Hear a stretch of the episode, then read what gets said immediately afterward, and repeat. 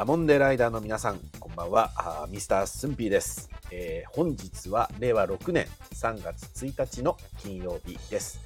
今日から3月ですね。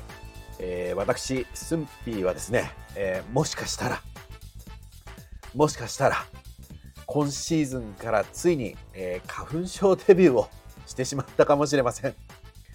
えこれまで幸いにもですね、ずっと花粉症には悩まされずに来たんですけどね。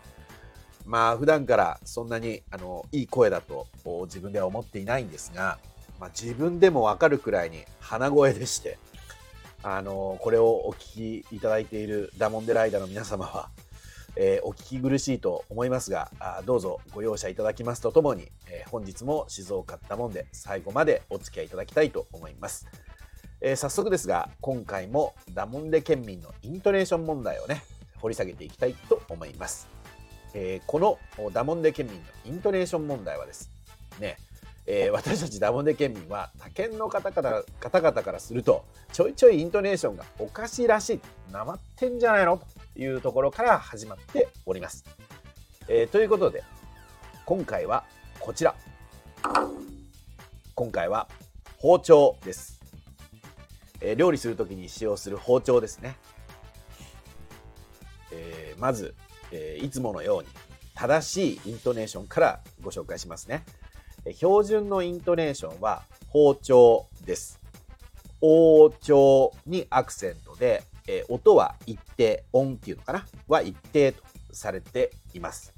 ところが、私たちダモンデ県民はですね、包丁と発音します。包にアクセントが来て、蝶で下がる感じになるんだよね。この違い分かりますか？正しくは包丁。ダモンデ県民は包丁です。えー、ダモンデ県民の皆さん、包丁だよね。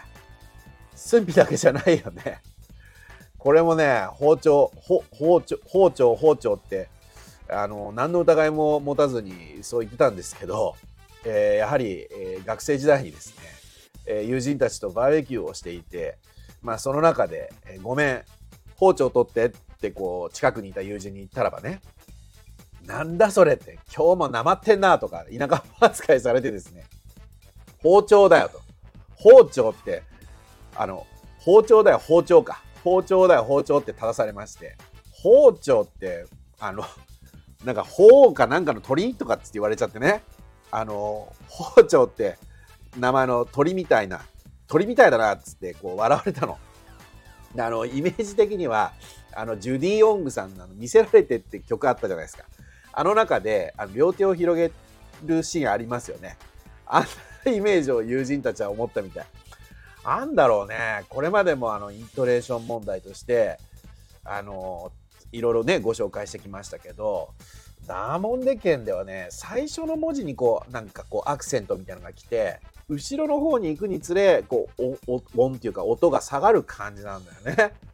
えー、ということで、今回はダモンデ県民イントネーション問題、え料理で使う包丁のことを包丁って言ってしまうというご紹介でした。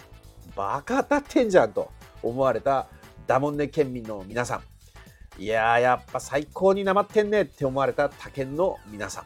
えー、ぜひ、いいねフォローをお願いいたします。えー、それではまた次回、えー、3月5日の火曜日にお会いしましょう。今日もありがとうけめえお相手はミスタースンピでした。バイバーイ。